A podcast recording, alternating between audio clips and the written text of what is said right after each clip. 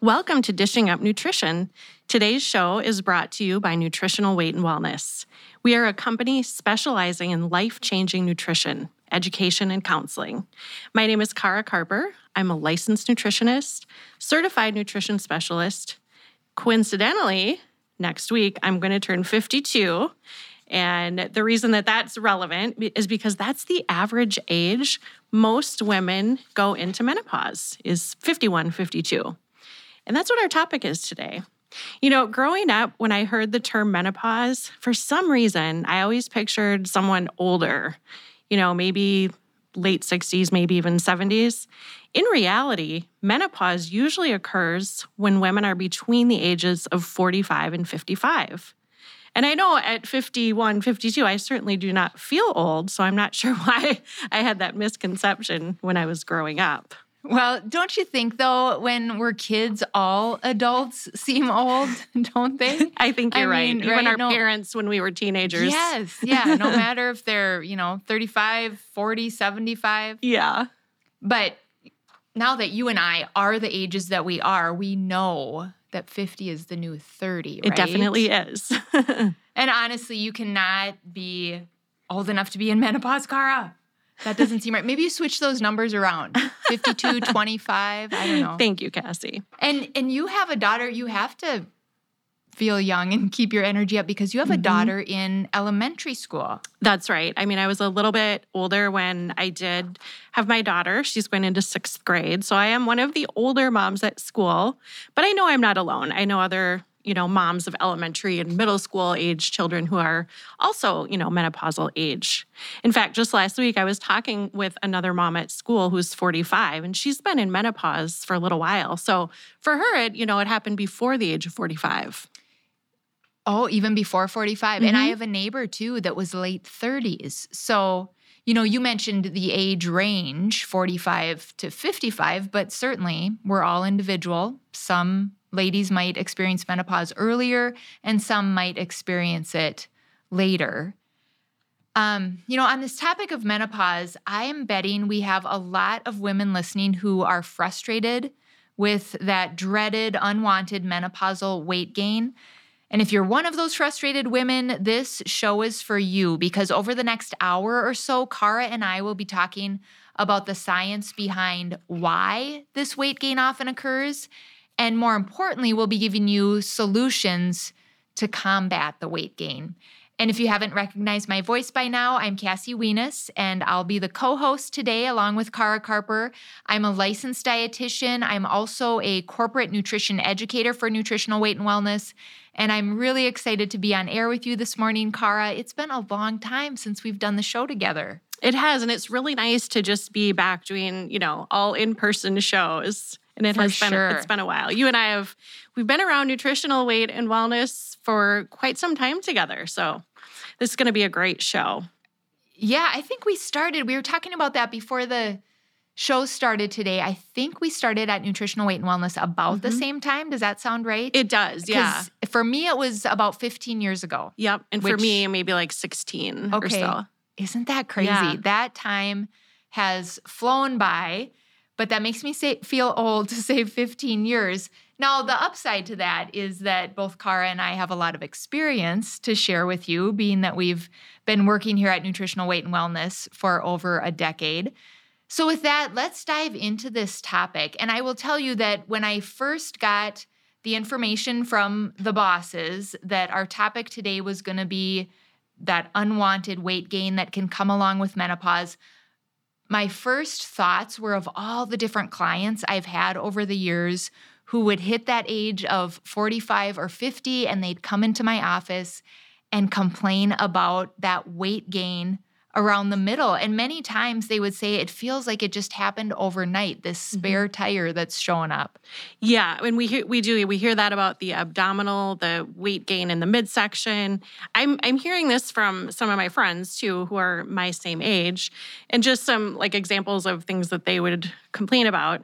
You know, my pants started feeling tight and just stopped fitting as well when I turned 48, 49 sometimes women tend to notice more of a gradual weight gain. They don't feel like it's overnight. And they might say, ever since I went into menopause, I feel like I gain about a half pound every month.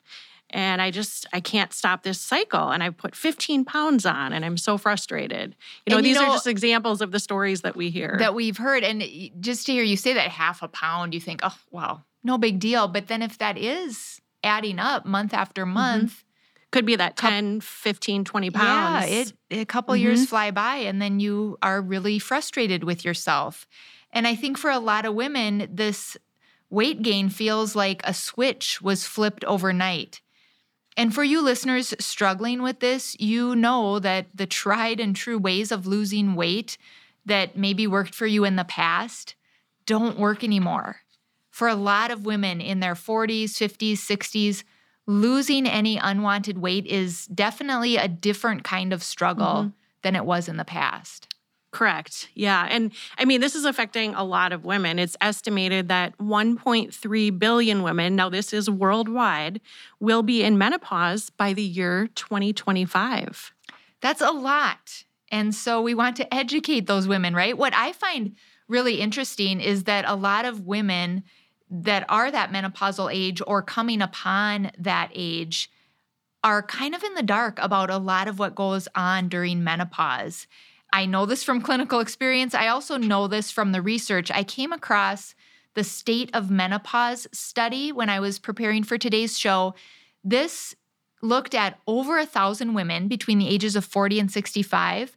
First of all, I found it surprising that it showed that about a third of women before going into menopause seek out information. Mm-hmm. I guess I'm someone It's not a huge number. likes to know. Yeah, I was surprised because Yeah. I thought it would be bigger. This particular study also stated that half of the women in the study didn't even know the difference between perimenopause and menopause. And there was a lot of other information lacking amongst these women between the ages of 40 and 65 when it came to matters of menopause. And I think maybe partly that's because, unfortunately, it's still sort of a taboo topic for some women. But we feel that women deserve to have the right information, and that's really the goal of our show today.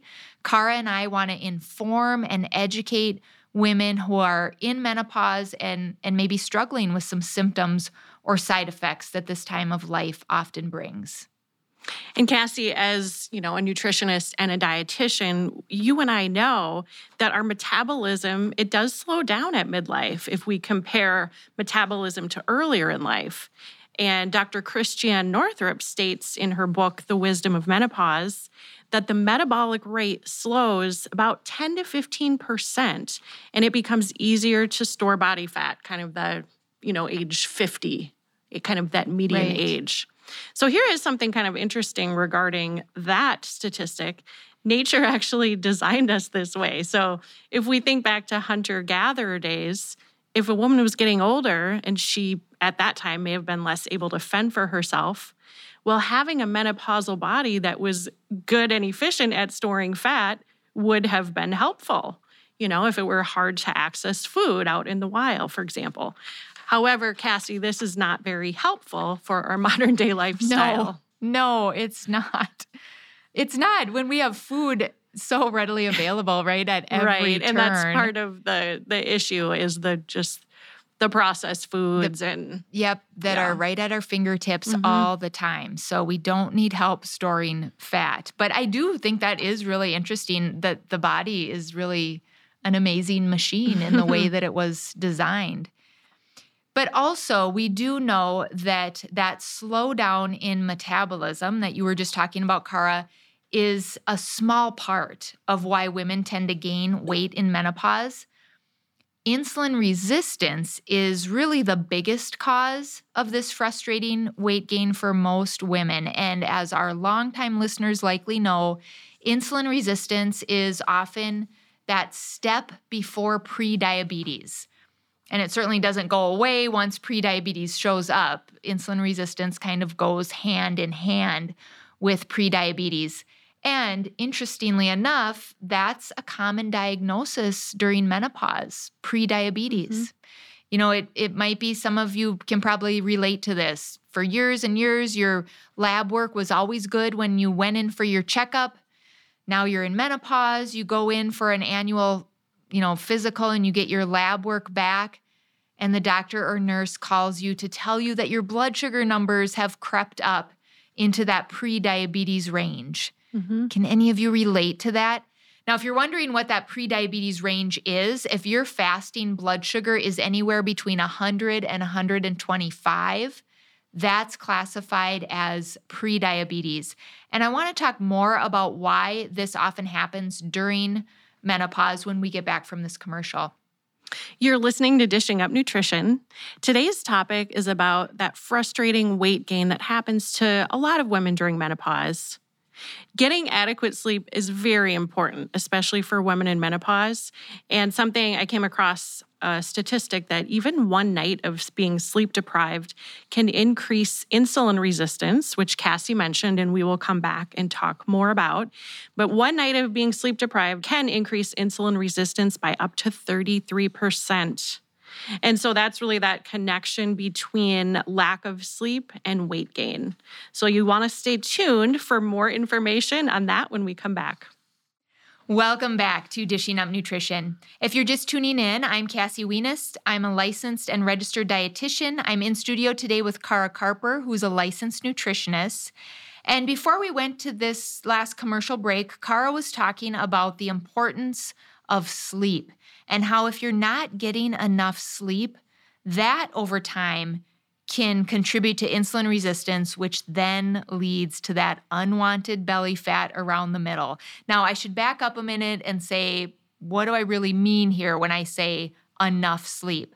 The research shows that most adults need at least seven and a half hours of sleep most nights of the week. So that's really what we're talking about here this is such a big piece of the puzzle, this sleep piece, that we really don't have enough time in this short hour to dive into it.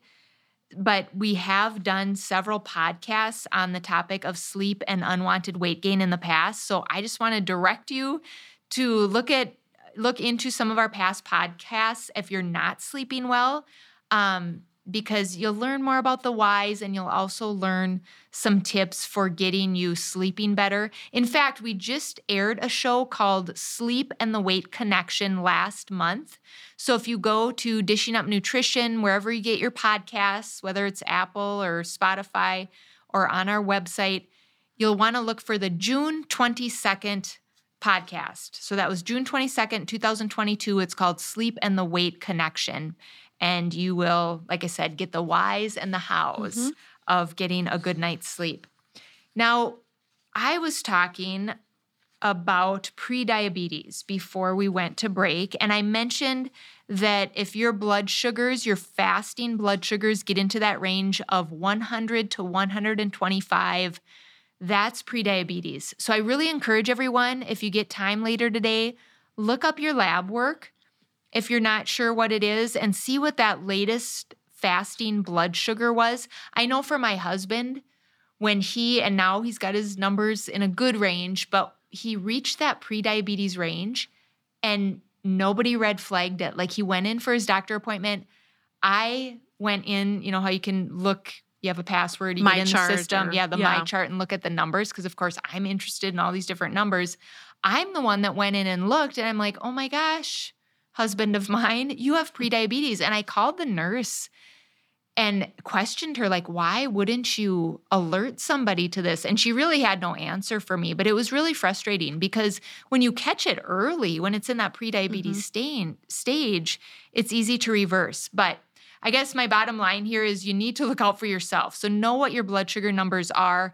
Personally, as a clinical dietitian, when I was seeing clients in practice, I wanted that fasting glucose at 90 or less. Mm-hmm. Once that fasting glucose, that fasting blood sugar starts to creep up toward 100, that's a sign that you're experiencing at least some level of insulin resistance.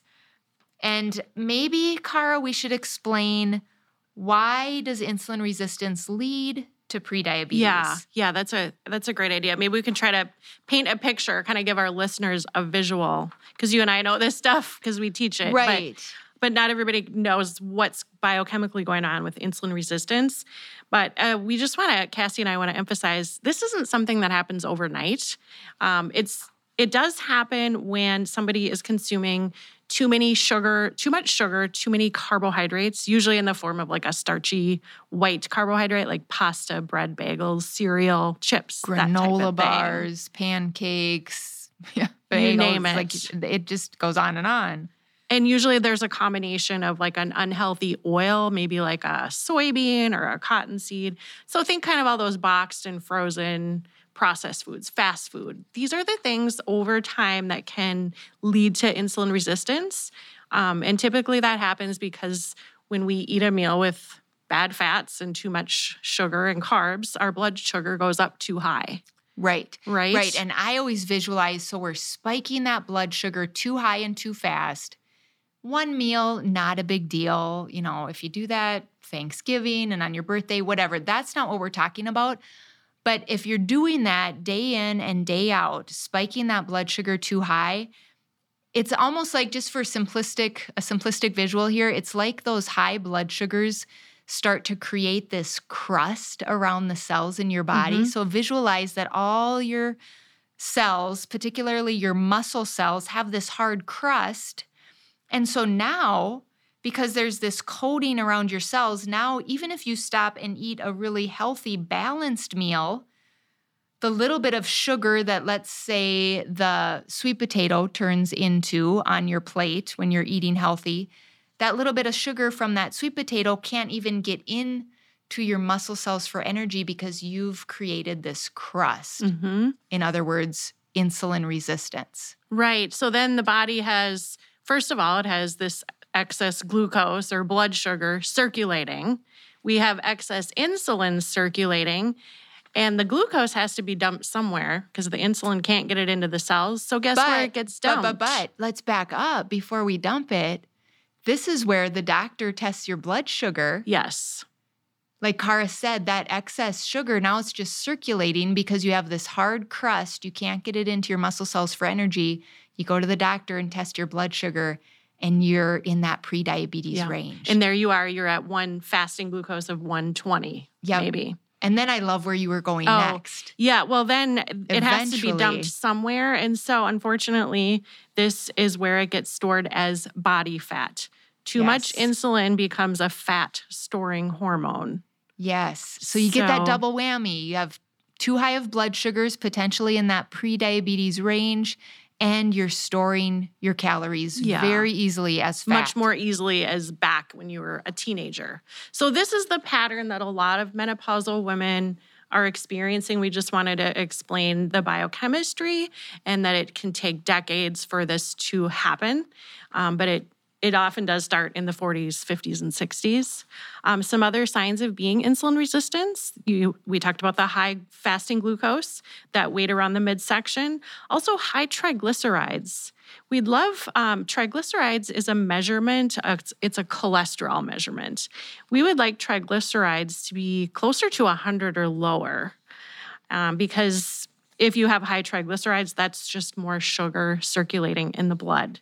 And it just means that your body isn't efficiently burning up, you know, those sugars and those carbs. And because of that, low energy is another very common sign of insulin resistance. Yes. And none of these signs that you just mentioned are good, are they? And when it comes to that weight gain, around your midsection, what I see as the most frustrating part for a lot of women is that they think it's either their fault or that it's an inevitable part of getting older and going through menopause. But truly, women can successfully battle this menopausal weight gain if they're willing to make some adjustments. So it is possible. That's the upside of mm-hmm. this story. It is possible to maintain a healthy weight throughout menopause and certainly in that postmenopause stage with the right adjustments. And Kara, you were, before we went on the air, you were reminding me of a famous quote out there, and, and maybe this is a good time to say it.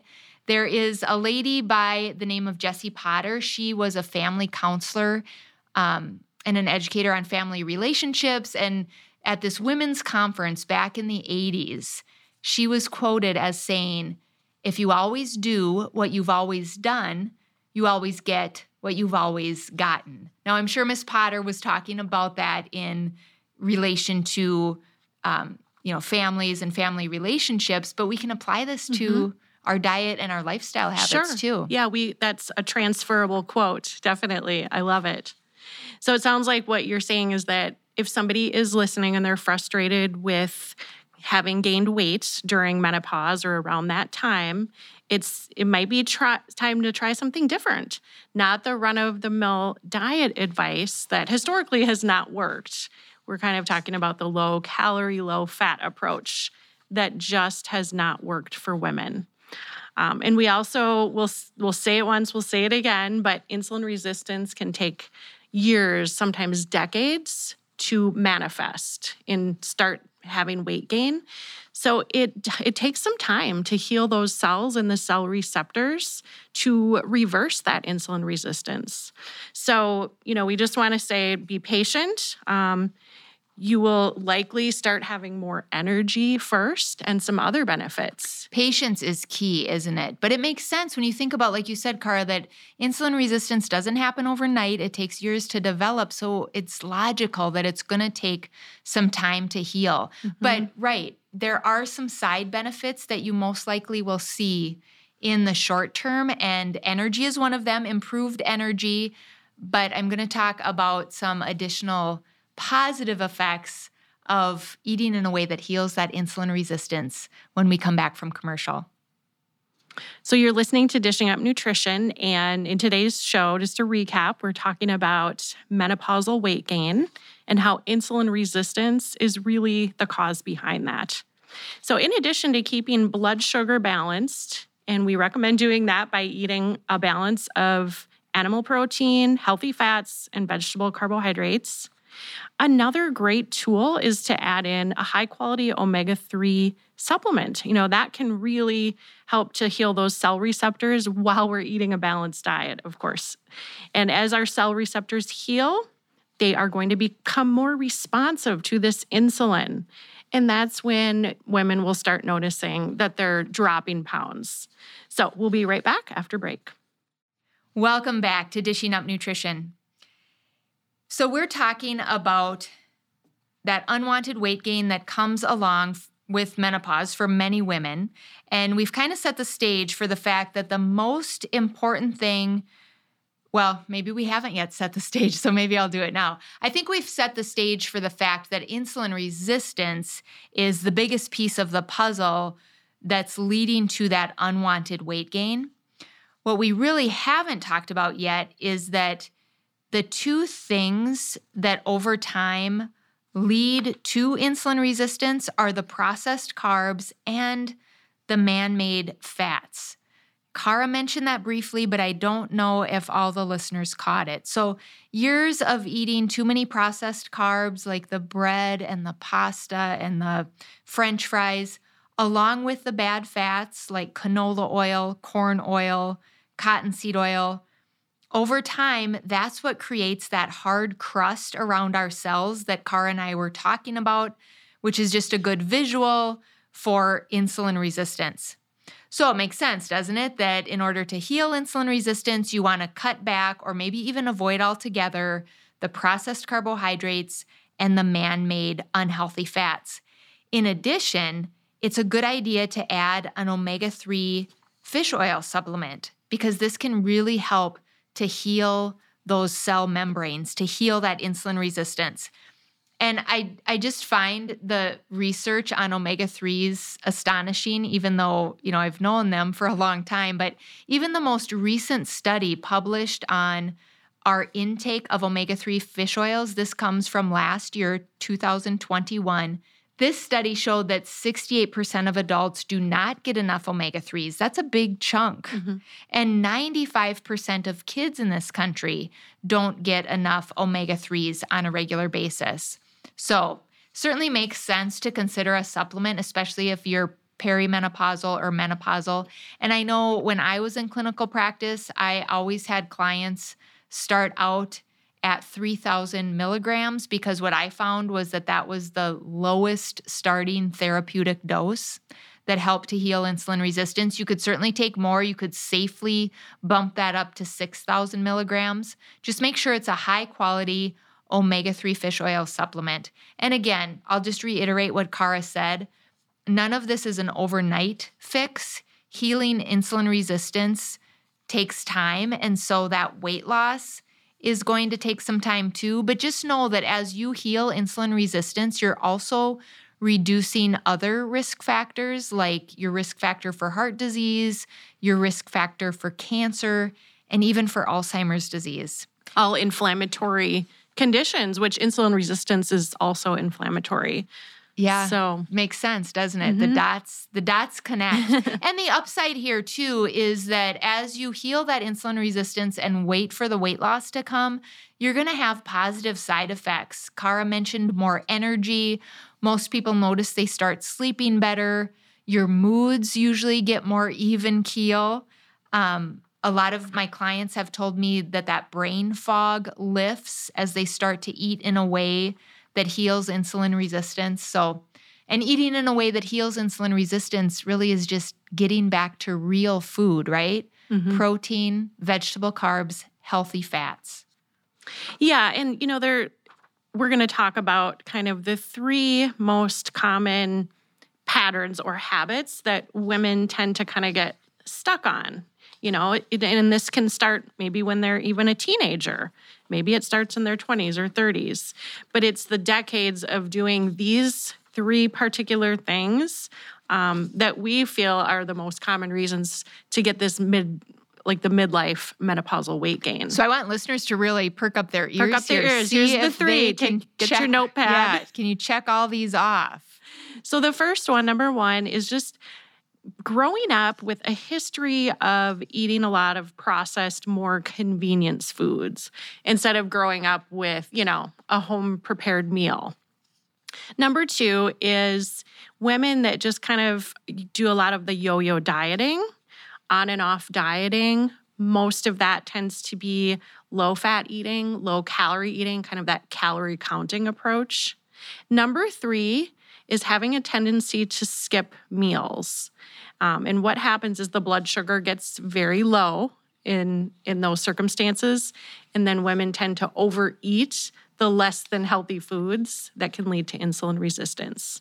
So those are kind of the three and we're just going to touch briefly on each one of those. And i bet a lot of listeners can say yes to all three of those. Yeah we like, a lot of our clients have struggled with most of these. Yeah yeah.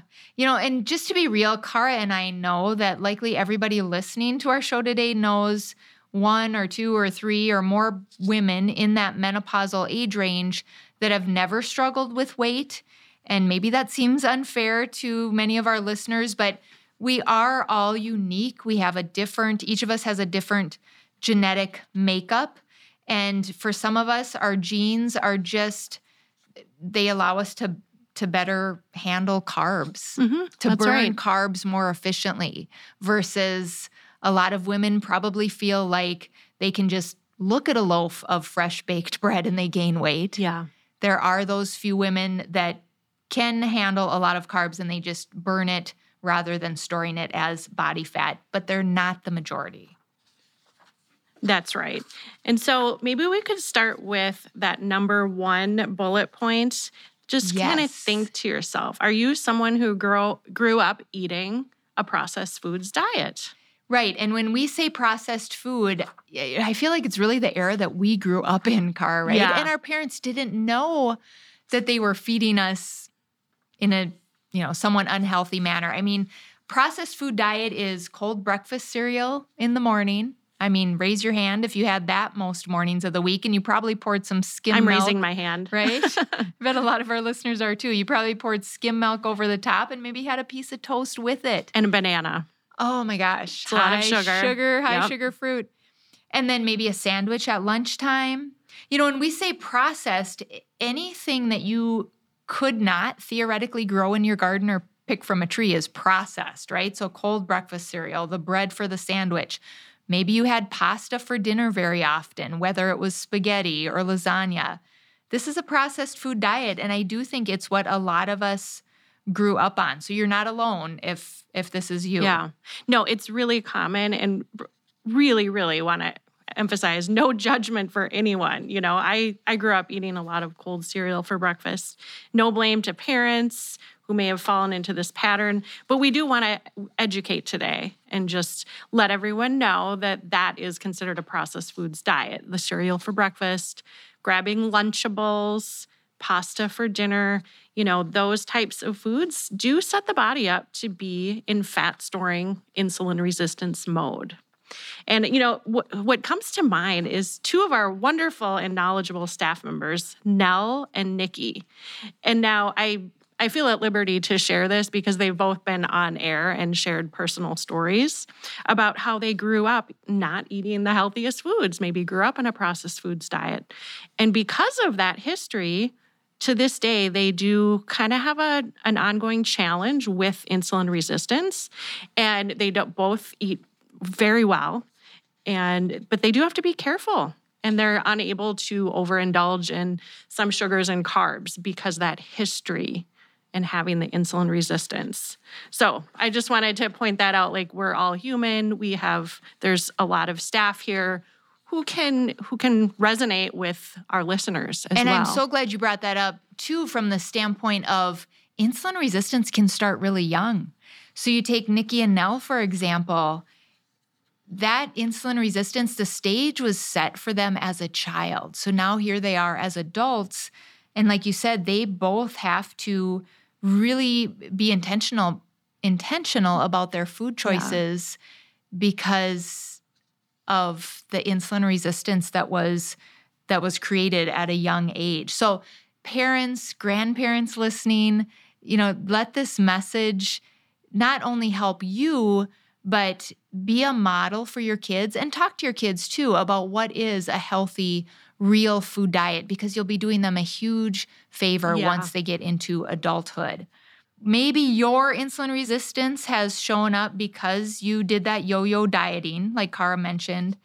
Maybe you did the low fat, low calorie food plan to lose weight, like so many of us did back in the day. You know, think about it when you're eating low fat, you're not giving your body enough healthy, real fats that we need to make hormones. And usually low fat means high carb, right? Because mm-hmm. you take out such a big chunk of you know a source of calories there you have to fill it in with something so you tend to turn more to pasta or some type of carbohydrate so it, it just is a vicious mm-hmm. circle mm-hmm. that's not good yeah, and I'm so glad that you brought up that we need healthy fat. Like going on a low fat, low calorie diet is actually detrimental to our hormones. That you know, the fat we eat that is the building blocks of right. our hormones. So, we're going to go to a quick break, and you're listening to Dishing Up Nutrition. Just to recap, I'm Kara Carper here today with Cassie Weness. Do you experience brain fog, PMS, hot flashes, maybe acne along the jawline? These symptoms can often be caused by a hormonal imbalance. We have something very special for you coming up and it's for all of you listeners. It starts Monday, July 25th. What it is, it's a free five day challenge. It's called Take Control How to Rebalance Hormones Naturally. So I'm excited to share more information on that when we come back. Welcome back to Dishing Up Nutrition. As Kara was mentioning before we went to break, we have an exciting free five day challenge starting Monday, July 25th. It's called Take Control How to Rebalance Hormones Naturally. And again, this is a free challenge. Why not sign up? You're going to learn the connection between food and hormone balance. You'll have access to a private Facebook group. You'll also have a daily Facebook Live hosted by Kara. And I believe if one of those days you can't attend for some reason, you'll have a window where you can watch the recording. Is that right, Kara? I believe that, yeah, the recording after the live will just yes. be in that Facebook private Perfect. Group. And yep. you get daily resources sent right to your email inbox. So if you're interested, you can sign up for this challenge by going to weightandwellness.com backslash challenge. So before we went to break, I'm sure we were talking about weight gain. We yeah, Where we were, were we talking about kind of the three common patterns that women get caught right. in that over decades can lead to insulin resistance around the menopausal years. So the growing up with processed foods was one. The history of just yo-yo dieting and constantly being on low calorie, low fat diets. And then the third one that I wanted to just briefly talk about is the habit of skipping meals. And there's different reasons that people skip meals. Sometimes it's for the purpose of saving calories or trying to lose weight and just thinking that that old that misconception of calories in calories out approach will work but often that we are will, more complicated we are much that. more complicated than that and it's more than calories in calories out. Some women however i you know they skip meals. I think i hear this from friends. I used to hear it from clients. They're just busy. People are busy these days right? And if somebody is not really prioritizing having a prepared breakfast with a packed snack and they know what they're going to have for lunch it's easy to just kind of go about your day, maybe grabbing a cup of coffee, and fly by the seat of your pants. Just see what what happens. Where go to the vending machine, maybe grab a granola bar that's high sugar, and it it doesn't work. It doesn't work. So what I hear you saying, Kara, is that we need a plan. We do need a plan. Listeners need yeah. a plan. You and I follow a plan. Having a meal plan that's thought out and that incorporates that magic number three. Now, a lot of people know what I'm talking about here, but in case you don't, magic number three means you want to eat a protein, a real carbohydrate, preferably a vegetable, but maybe it's a fruit or, or you know, wild rice or something like that. So, a, a carbohydrate and a fat. Protein, carbohydrate, healthy fat, those three things and the other part of that magic number three is that you want to eat about every three hours. And that's a really easy way to remember it. Yeah. Right? Yeah. And then it just starts to become routine. But again, having a plan, having a meal plan thought out. So think about that three things every three hours. That means you are eating breakfast, lunch, and dinner and some snacks in between there but the benefit is real. And if you do this day after day after day, week after week, you can heal your insulin mm-hmm. resistance. Right. And we had uh, said previously in the show, please please remember to be patient during this process. Some listeners may find that they are, you know, losing weight and noticing it pretty quickly. But if you're someone who is not losing weight right away, just remember it will happen. And in the meantime, just enjoy that better night's sleep. That really better energy. just pay attention to that mental clarity that you're having in the meantime while your while your cells are healing. Um, because it is it's it's reversible. Prediabetes and insulin resistance are both reversible. That might be really new information. We've done shows on that topic as well. If you are interested in checking out those specific topics, you can go to weightandwellness.com and just type in type in any search topic that you're interested in. We have hundreds of past radio shows. Uh, but there is actually research, Cassie, showing that by reducing starchy processed carbohydrates and sugar for several days, the insulin receptors will start to repair that quickly. And they'll, they're able to uptake glucose or blood sugar more easily within a matter of days. So imagine, remember we talked about the cells have a crust around them when you have insulin resistance. And mm-hmm. so that sugar, that fuel can't get in to give your cells energy.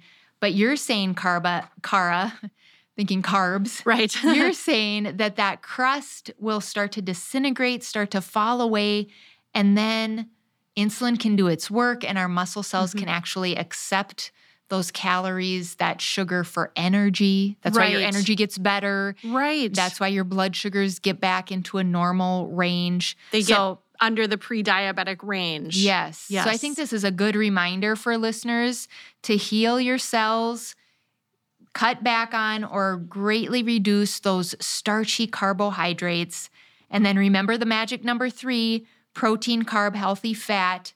Those three things about every 3 hours and then we mentioned it earlier, but we should repeat it adding in a high quality omega 3 fish oil supplement can really help to repair and make the cells more sensitive to insulin. And again, like I mentioned, starting at 3,000 milligrams, that's a great starting dose. So for a lot of brands of omega 3 fish oils, that means three capsules. Mm-hmm. So if you're only taking one, you're not taking enough. Right. I, um, do, I do. We hear that a lot where someone is taking their one fish oil a day. And that's although not that's not it. bad, that's not enough to heal the cells. Correct. And so, you know, we've talked a lot about insulin in today's show. And one thing that we haven't talked about is what does this look like as far as carbohydrates? How many? And we i don't like to get too caught up in the numbers but let's just give our listeners some ranges here. Um, and we encourage you to be reading labels when you go to the grocery store. Not not that things too many of things in your grocery cart should have a box with a label but you know it's it's important to kind of know like i'm going to have some wild rice well that's a half cup of cooked you know, is going to be approximately right. 25 to 30 grams of oh, carbohydrates. Great point because you can overdo it on the real food too. Yes. And and contribute to more insulin resistance. So right. serving so if, sizes are important. It is important. And if weight loss is a goal and reduce, reducing those high blood sugars is a goal, we suggest striving for 25 to 30 grams of carbohydrates for a meal and about half of that for a snack, maybe 15, 20 grams of carbohydrates for a snack. And pairing that carbohydrate, of course, with a protein and a healthy fat. But you might be surprised when you start reading labels, you know, something as simple as a Clif snack bar has upwards of 45 grams of carbohydrates. So if we divide that by four, that tells us that that's turning into 10 teaspoons of sugar in our bloodstream. That's too much. When I was so, on with Carolyn not long ago on Dishing Up Nutrition, we talked about how the American Heart Association said no more than six teaspoons of sugar for women in a day. And this Clif Bar yeah, overdoes that. that. it right yeah. there.